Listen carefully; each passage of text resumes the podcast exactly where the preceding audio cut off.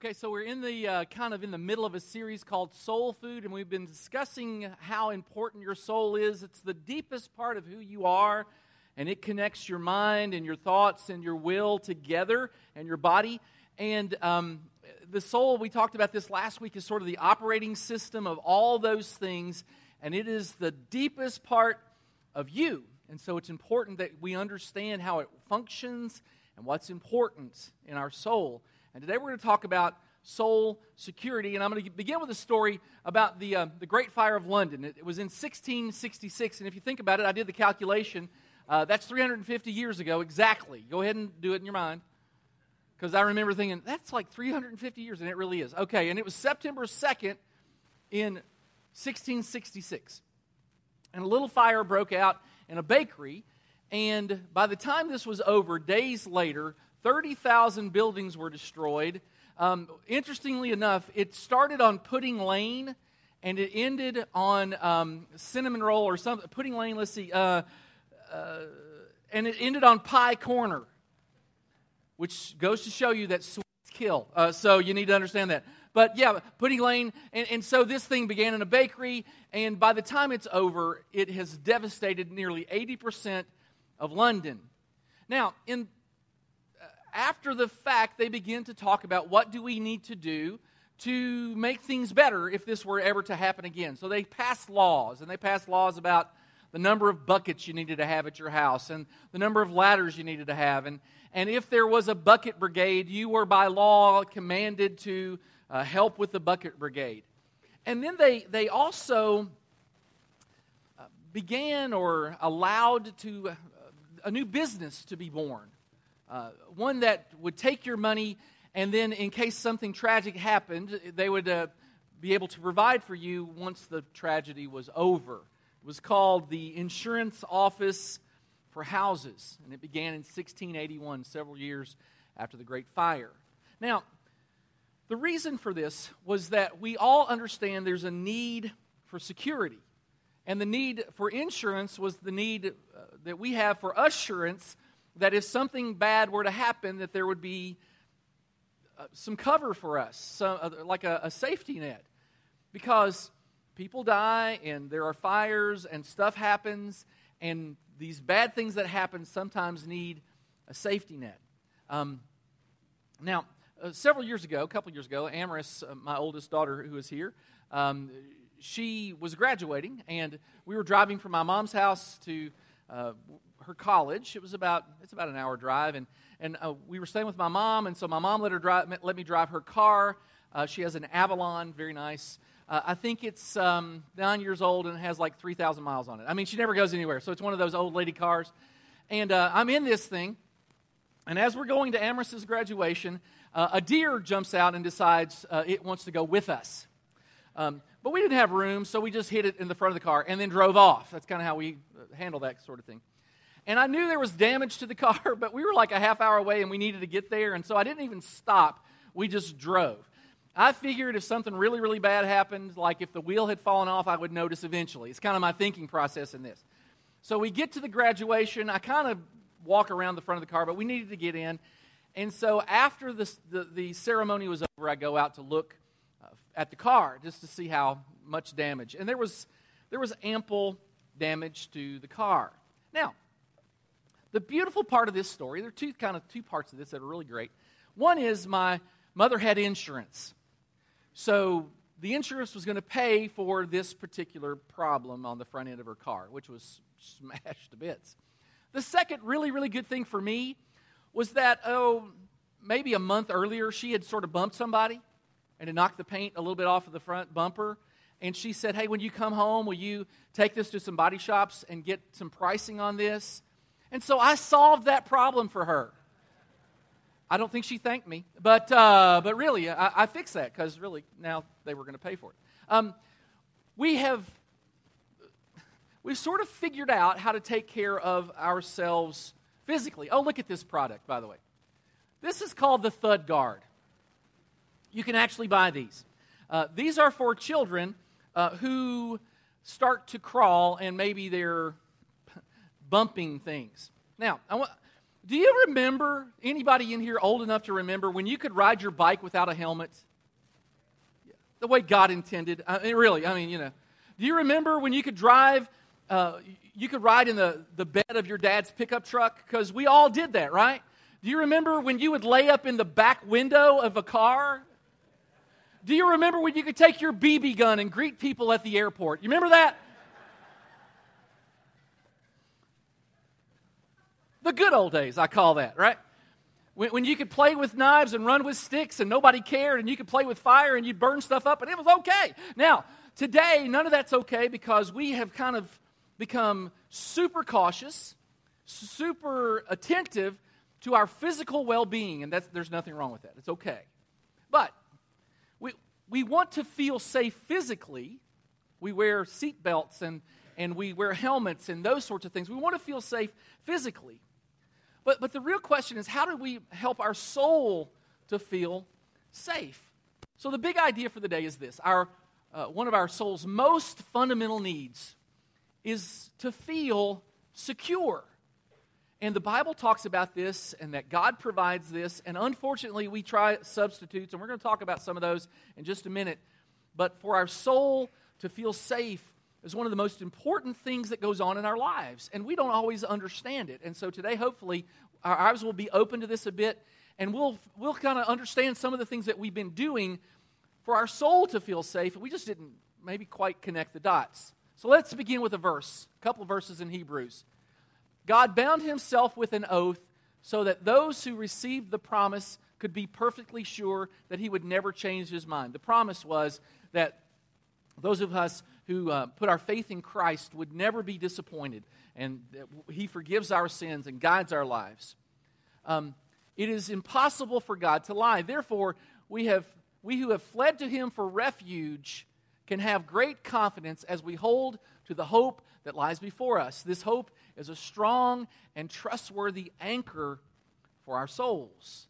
I, I love that language that, that God is an anchor and that we run to Him for refuge. Let me go back just a little bit. When we were kids, we would play a game called hide and go seek. You played that probably, and, and we would hide in the neighborhood and and it was back in the day where you didn't have to worry if somebody was going to you know, steal your kids, uh, or maybe my parents just didn't care. Uh, anyway, uh, we would play in my neighbor, my, my buddy Mike Wilson's yard, and they had big trees, and we would play. And the one goal of hide and go seek was to get back to home base because then what was it that you would say? You were what? Home free, right? You're home free. And how does your soul ever get to the place where it feels safe? Well, we're going to look at a couple of verses in Genesis because these are super important. And it kind of sets the tone for us. In the book of Genesis, we discover we're made to find our security in God, who is our ultimate provider. So let's look at a couple of verses. Then God said, Look, I've given you every seed bearing plant. He's talking uh, to Adam. I've given you every seed bearing plant and all the fruit trees for your food, and I have given every green plant as food. Now, I want us to notice the word. When he says look, it's the word cheneh. Cheneh. Can you say it? Cheneh. If you say it right, like most Hebrew words, the person in front of you should have some spittle right on the back of their neck. Cheneh. You have to say it, you got to spit. Okay. The, the word is, it's like, look, w- watch this. W- parents will understand this. W- when you're hanging out with your kids uh, and you're at the park or you're in the swimming pool or whatever, uh, how many times do you hear your kids say, Daddy, look at this, watch me? They say it over and over. They're getting your attention. You might be doing something else, like napping, or you might be reading a book, or you might be doing something else. Your focus is someplace else. And your kid will say, Look at what I'm doing. Well, in, in some ways, that's what this verse does. It, it draws attention. It's God saying, Look at what I am doing for you. And we see it in scriptures often. God provides for us, He provides a place to live, He provides food to eat. That's why we pray before we eat meals. Lord, thank you for this food. By the way, I'm not sure it counts if you're having chili cheese fries and you pray, bless this food to the nourishment of our bodies, that's not going to get answered. I, I just want to go ahead and tell you that. That God goes, No, no, that's stupid. Uh, but uh, we pray anyway. And we're thankful. Now, you could say, God, thank you for these chili cheese fries because they are awesome. And uh, give me the energy to run them off later, or something like that. You could do that. Um, God gives us beauty to enjoy. Sunsets. Man, your sunsets here are amazing. But when we were in New Mexico, we were noticing, gosh, the sunsets here are amazing. The only place sunsets aren't amazing, Kentucky. I don't know what that is. Anyway, um, I don't remember ever thinking in Kentucky, well, the sunsets are great here, but they're awesome here. Um, beauty to enjoy. Oh, you've got these waterfalls and these mountains. Do you enjoy the mountains? I mean, when you're driving around, do you ever just sort of go, oh my goodness, look at that? Um, where we live, we kind of drive uh, kind of up over this little knob a little bit, and and there to the right, if you're going home, are these mountains, and it's every every day I look at that, and I think that is just awesome. I, I love what God He gives us beauty to enjoy. He gives us relationships so we can experience love and intimacy, and He gives us work so we can get away from people that we uh, love and are intimate with. Um, he gives us a break, which is not the worst thing ever. So God is this provider, and He He often sort of says to us, "Hey, look at these things that you've been given." Even let me give you a, an example here. Um, oh, I punched it three times. There we go. Okay. Uh, nope. Nope. There we go. Uh, Noah lifted. Noah's on the ark, right?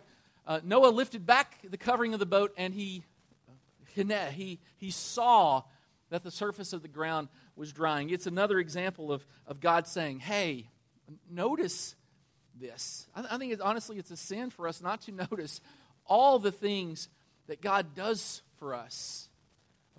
So you, you, might be going through a difficult time. It might have been a, a, a tough week. But, but sometimes it's just really important for us to sort of stop. And I just, this is a good question. Where's God right now drawing your attention to how He's provided for you? Because when we lose sight of all that God is doing for us, we lose one of the most important aspects of our relationship that God is a provider and that we should be thankful. Now, this is sort of where it all falls apart. Genesis 3. It falls apart for you and me here. Adam said to God, I heard you walking in the garden, so I hid. I was afraid because I was naked. That's how we say it. Naked. That's how you're supposed to say it. It's, that's how the Hebrew should be said. Uh, I was naked. Now, this is the first recorded incident ever in the history uh, of somebody having anxiety. It's also the first recorded history of somebody being caught with their pants down. But that, that's not exactly what we're talking about. He has anxiety. I, I was afraid. The first recorded instance of being afraid. And fear entered the, the, the human equation here for all of us because sin entered here for all of us. And when we're afraid and when we fear and when we have anxiety, then we start. What happened is we start to look through the lens of what I don't have rather than what I do have. The, the lens of, you could call it the lens of lack, what I lack, not what I've been given. And, and this was a bad day for mankind, frankly. And can you imagine? Can you imagine God's response to this? Now, think about this. You've never been anything but gracious. You've never been anything but generous. You've never been anything but kind. You have lavished this human being with love and with provision. He's living in the Garden of Eden. There's plenty. He's never withheld any good thing. And now, all of a sudden, all of a sudden, his creation fears him. Can you imagine how weird that must have been for God? If, if something can be weird for God, I think this was it. It's like I've never done anything. And you have these experiences. You're kind to somebody and they stab you in the back. Or, and, and that's a little taste of what God would have felt here. Because there's never been fear and he'd never done anything kind of bad uh, toward Adam. And now all of a sudden, because of sin, sin introduces a sort of toxic fear to our souls. And we live here all the time. The irony of this particular story with Adam and God is that nothing changed physically. It's not like he wasn't naked before. He, he was. Nothing changed except he begins to look through a different prism, a different lens in his life. He starts to see what he doesn't have, and now all of a sudden we do that as well. We get these insecurities because we don't feel like we measure up, and we see somebody with more than us, and we're jealous of that. Or we get greedy and we see somebody with more talent or somebody that's better looking or somebody that can do something in my field that's better than me. And it creates this real sense of anxiety and insecurity. And it all kind of stems from this one event where Adam introduced sin into the human race. And so then we start to do substitutes. What can I, I, I can't find, I'm not finding soul security, so I'm going to I'm going to look for something else. So, what other things do we look for? Well, one thing is control if I feel like I'm in control of my situation, I feel more soul secure. Um, if I can manipulate my job and if I can climb the ladder and if whatever it takes to do that, I'm going to climb the ladder. I have then I, I can kind of have a little sense of security. Or if I can manipulate people to do things for me. Ladies, this is why men love the remote control. It's maybe the one thing in our day where we really feel like we have control that, and we don't want to watch anything on Lifetime. So it's that, okay? Uh, Sports Center always tops Lifetime, just so you know, or E. uh, okay, so um, control. We, we, we try to do this control thing, and people are controlling and try to control other people. They kind of control their jobs. That's one substitute. Another is reputation or appearance. And we feel safer when we think people think highly of us. And so we, we find sort of a, a sense of security in uh, our occupation or where we live. Or if you're a parent, how your child is doing in sports or in school, if they're smart or if they're good at playing a game, then we get some security out of that. And even at church, we have this sort of notion of spiritual reputation. Like, I, I, am going to act like I'm better than I am. You know, I'm going to act like I'm more spiritual. Because if you think I've got it all together spiritually, my reputation goes up. That's why it's so incredibly difficult for us to get real with one another because we're afraid of what you might think of us. And if you think we've got it together, it feels safer, even when we don't have it together, even when the wheels are falling off in my life.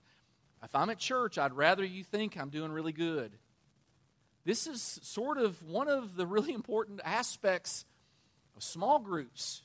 Because in a big room like this, you, you put on makeup and you put on your good clothes and you showered, most of you, and uh, you came to church today and you smell good and, and you're friendly and you put lotion on and you were shaking hands. And, but in small group, when there's about you know six, eight, ten of you, sometimes after a while you can just be real honest with each other you know hey the wheels are falling off on my life and i i don't know what to do about it uh, i'm not nearly as spiritual as you might think i am we can get real honest with each other but this feels secure when people think highly of us for whatever reason then there's financial, financial security or comfort.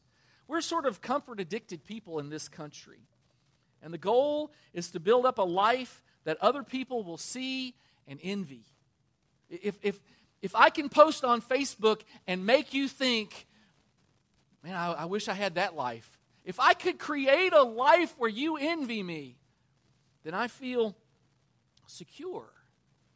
Jesus told a story, told stories around this he tells this story about this guy who is a great farmer and he has a windfall crop and he does great things with this crop and he says to himself, I, have made it. I've arrived. My reputation, everybody in the community is going to know my name because I've done, I've achieved this amazing thing and I have this amazing crop and I have these little bitty tiny barns and I'm going to tear those down and build bigger barns because I have so much stuff. And people will notice my big barns because they're big. And when they were little, nobody really noticed, but now they're going to be big and, and opulent, and people are going to look at me and they are going to be envious. And then he tries to convince his soul that this is good. And I will say to my soul, Soul, you have ample goods laid up for many years. Relax, eat, drink, and be merry. Soul, you have made a name for yourself. Soul, you are wealthy enough to make it through the end of your life. Soul, you have established a career that other people would like. You have a job title that people envy. You've gotten your kids into college. You've gotten your kids out of college. You've gotten your kids' college paid for. These are enviable. And it is possible to convince your mind that this is true. And it is possible to convince your will that this is where you need to go toward. And it is possible to feed your appetites to get to this place, but it is really not possible to ever find true soul security in any place apart from God. See, here's the danger. We put our souls in danger when we settle for anything but God to provide our security. Because here's the thing about wealth you can lose wealth. Here's the thing about relationships people leave, people can die. Here's the thing about reputation one can lose their reputation. People lose their reputation every day, all over the world. Something will happen, and their reputation gone. You can spend a career climbing the corporate ladder, and when you're done, if they give you a party at all, they give you a parting gift, they kick you to the curb, and they put the next man up. Because that's the way the world works. In, in churches, it's amazing to me. I left this church in Michigan and it was doing well, and, and I was thinking, man, what a, what a, uh, that made me look really good because that church was really doing well. And now I, I, look at my, my friends there and they love that new pastor, which really stinks, uh, frankly. I mean, I, I, I, would like like little love letters. Oh, we wish you. I don't get any of that. They like they love Steve, and Steve's great, by the way, uh, our new pastor there in in, in Michigan. But there's a little piece of me that goes, well, what up with that? Did Steve baptize you? I mean, I'm kind of thinking that in, in my spirit, you know. When I let myself just think those thoughts, like, uh, did Steve visit you in the hospital? I mean, you know, um, I don't think so. He doesn't even have any hair. I, you know, it's a. Uh, we, we, we let ourselves go there, right? Because the funniest thing, when I was 40 years old, I had a heart attack. At 40 years old, they, they said, You can't go back to work. You got to take some time off. Uh, uh, you know, can't go back to work immediately. I was out eight weeks. I'm thinking to myself, this thing is going to fall apart. I'll be lucky if I go back to anything. There were more people coming when I went back than when I left. I mean, really, they were happy. They said, "Take some more weeks." Uh, it, it, we're all replaceable, and if you build your security around your job or your reputation or your bank account, all those things, well, Jesus said, You're a fool. This night your soul is required of you, and the things you have prepared, whose will they be? You got that great, big, old, hairy bank account, and you're not even going to get to enjoy it.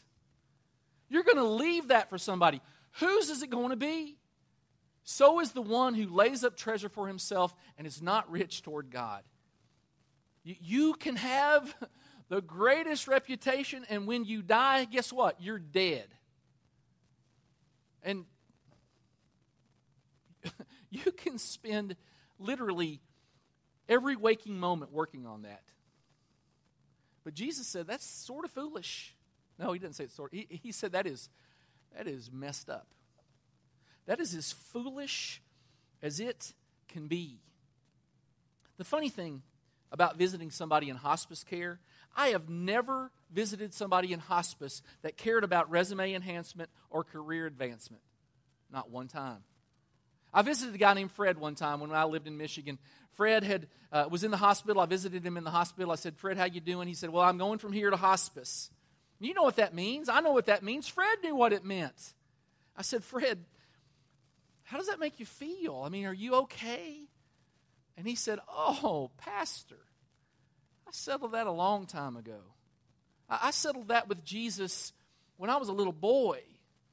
I, I don't have any fear of going to hospice because I know that's the next step to getting to heaven. He said the only people that are having trouble with this are my kids.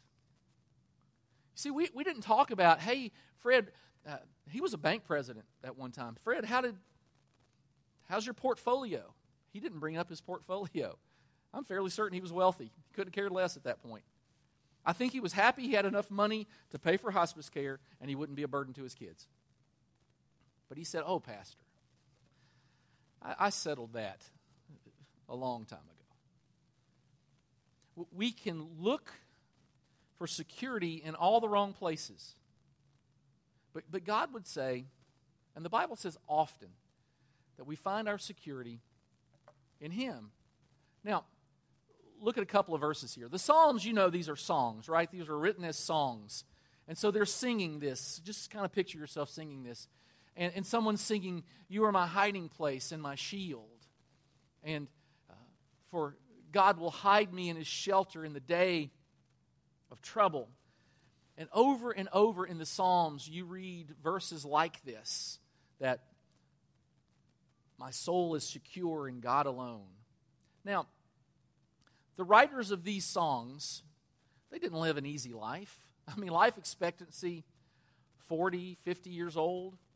It, it wasn't like you lived often, you lived into your 80s or 90s. It was kind of rare, actually. They were in danger every day of foreign invasion. They were in danger every day of disease. They often, most often, lived from hand to mouth. It's not like they had cupboards with food that would last them for months. These are people who wrote these songs who would, you and I would feel sorry for them because they didn't have any really security. Except they found their security in God. And that's what they're saying. Look, I, I don't have song, I don't have, you know, this song um, I'm singing doesn't place my security in my stuff or in my reputation. I find my security in God. And, and we make those songs our songs by resisting compromise. Now, you're, you're probably going to say, well, how did you get there? Well, let me explain. Most of us, if we've read Scripture at all, kind of know what God wants us to do. If you've been to church much, you kind of know what God wants you to do. And you might not, but, but for the most part, many of us in the room, we sort of know the Ten Commandments. We know what God wants us to do. We know what God wants us not to do. But, but in the moment, when we're unsure, when, we're, when we feel unsafe, oftentimes we compromise. So, financially, we know that the Bible tells us to be generous in, with our finances, we know that the Bible says not to hoard and to, to help those who are in need. But when we feel insecure, we have a tendency to compromise. And instead of being generous, instead of looking for people to bless, rather we begin to hoard our possessions. We begin to cling to them tightly. In relationships, when we get lonely, we know what God says. There's a certain sexual ethic that God has, has an expectation of us. But when we're lonely, we have a tendency to compromise on that. We look at things when we're men mostly that maybe we shouldn't be looking at, that we shouldn't be looking at. We get into relationships that we know God doesn't approve of, but we're lonely. And, so we compromise. In, in areas like um, consequences for telling the truth. I, I know it's going to be a bad consequence, and, and I know that maybe I did something wrong. I don't really want to admit that. And I know what I'm supposed to do. The Bible tells me to tell the truth, but this causes me anxiety. So I'm going to I'm going to fudge. I'm not going to tell everything. I'm going to be a, a little bit deceitful. And the problem is the things that we lean into, being deceptive, being a hoarder, uh, getting into relationships that we shouldn't, these compromises that we make, we think they're going to provide security. The problem is they don't provide security. Jesus said, by continuing to have faith, you'll save your souls. Obedience to God doesn't earn his favor, but it allows us to be secure in our faith. When, when we lean into God, when things aren't going the way we think they ought to, when we're lonely or when our finances aren't there, when we, rather than compromising, when we lean into God, when we continue to have faith, as anti intuitive as that is, that's where we really, really find peace. So, as we think about this and as we kind of close today, I'm going to ask a couple of questions. What percentage of your life, your hopes, your plans, your pursuits, do you think God is calling you to entrust to Him? At work, in your marriage, in your family, at church. I mean, good grief, we've had these quantum changes at church. it's disruptive, it's unsettling. Uh, your pastor who founded your church isn't here anymore. Well, he's here, but he's not here. He's not. Where is he today? Woodruff. Four Points Church. He chose them over us. So what do you say? Uh, so I'm just, I love that Cliff. He's something. He is something. But he's not up front, and Donnie's not here, and Ben's not here, and this causes us anxiety because it's not the way it used to be. And you lost some staff, and now you're going to gain some staff, and that's going to be different. And you're going to have these differences dis- are disconcerting to us. I, I get that. I know that. It's different for us. We have a new church to learn in new places. Um, we had to figure out where all the Zaxby's were. That's a big deal. It's a big deal for us. And we had to figure out where Bojangles was so we could avoid it. And that's a big deal for us because I don't like that. Uh, so, and you're going to come up to me after it's over with. You got to try the biscuits. I don't care about the biscuits. Okay, anyway. Anyway, I ramble what part of all the things that are causing us anxiety do you think God is calling you to trust Him in? And I would suspect, if you were real honest, you'd know that that's 100%. He is calling you to place your trust in Him completely, no matter what it is. No matter what. Now, one more question. When we entrust ourselves fully and faithfully to Jesus, what is the percentage chance Jesus is going to be faithful. What do you think? I think it's 100%. The Bible tells us that he's, he's always faithful.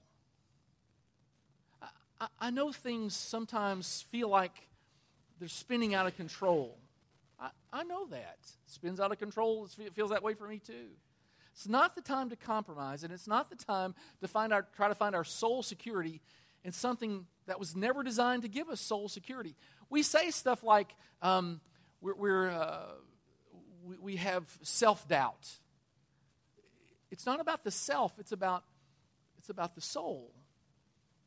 When, when our girls were little, um, they, when we would have storms, you know, lightning and thunder and all those things, when we would have storms, one of the things that was almost certain was that when those storms came, at least one of them would come into our room and want to get in the bed with us. And inevitably, when that storm came, they would, co- and sometimes it was more than one, they would want to be right between us, mommy and daddy. Because that was the space where they felt safest. That, that's where they wanted to find refuge. That was their hiding place. Now, Jesus never says to us, there won't be storms. I, I, like that Jesus is just real honest about this when he said, In your life you will have trouble. In this world you will have trouble. It, I mean, I don't know how more, much more plain it can be. In this world you'll have trouble. it's a given. But take heart, he says, for I've overcome the world. He's overcome that. He, he never says you won't have difficulties or there won't be anxious moments. What he says is when you have anxious moments, the Bible tells us to run to him, to lean into him, to find our safety, to find our security in him. And this is what he's calling us to today. I'm going to pray for us, and then we're going to take up an offering. And let me tell you what's going to go uh, at the last five or six minutes of our service. Um, after the service is over, um, I'm going to be right over there, and if you want to come hang out with me, have somebody pray with you, I'm going to be there, and I, am happy to do that. Right now, we're going to take up an offering, and and um, then we're going to uh, have a, another great song as we close, and then my friend Mark is going to come and, and close us with a word of prayer. Uh, let me tell you what the offering is about. That, that's we take one every week because it's an act of worship. If you're a guest, please don't feel like this is for you. If you want to give, you're welcome to, but it's certainly not an expectation that we have. This is something we do because we know that God has asked us to do it. We want to be thankful and obedient and trusting that He's going to continue to provide for us. So that's why we take up an offering like this. I'm going to pray for it, and then I'm going to step aside, and uh, Liz and the band are going to come back and lead us in a song after the offering is over. Uh, Lord, we thank you for this day, for what you've provided for us, continue to provide for us, how you love us, how you care for us. Lord, help us to be reminded of all that you do for us. And help us to lean into you for our security. And now, as we take up this offering, we pray that it would be a blessing to you, that we would do it with a cheerful, joyful heart, and that you would uh, allow us to steward these gifts that you give us. We love you, I pray that we'll lean into you whenever we have difficulty and we find our security in you. We pray and we ask these things in Jesus' name. Amen.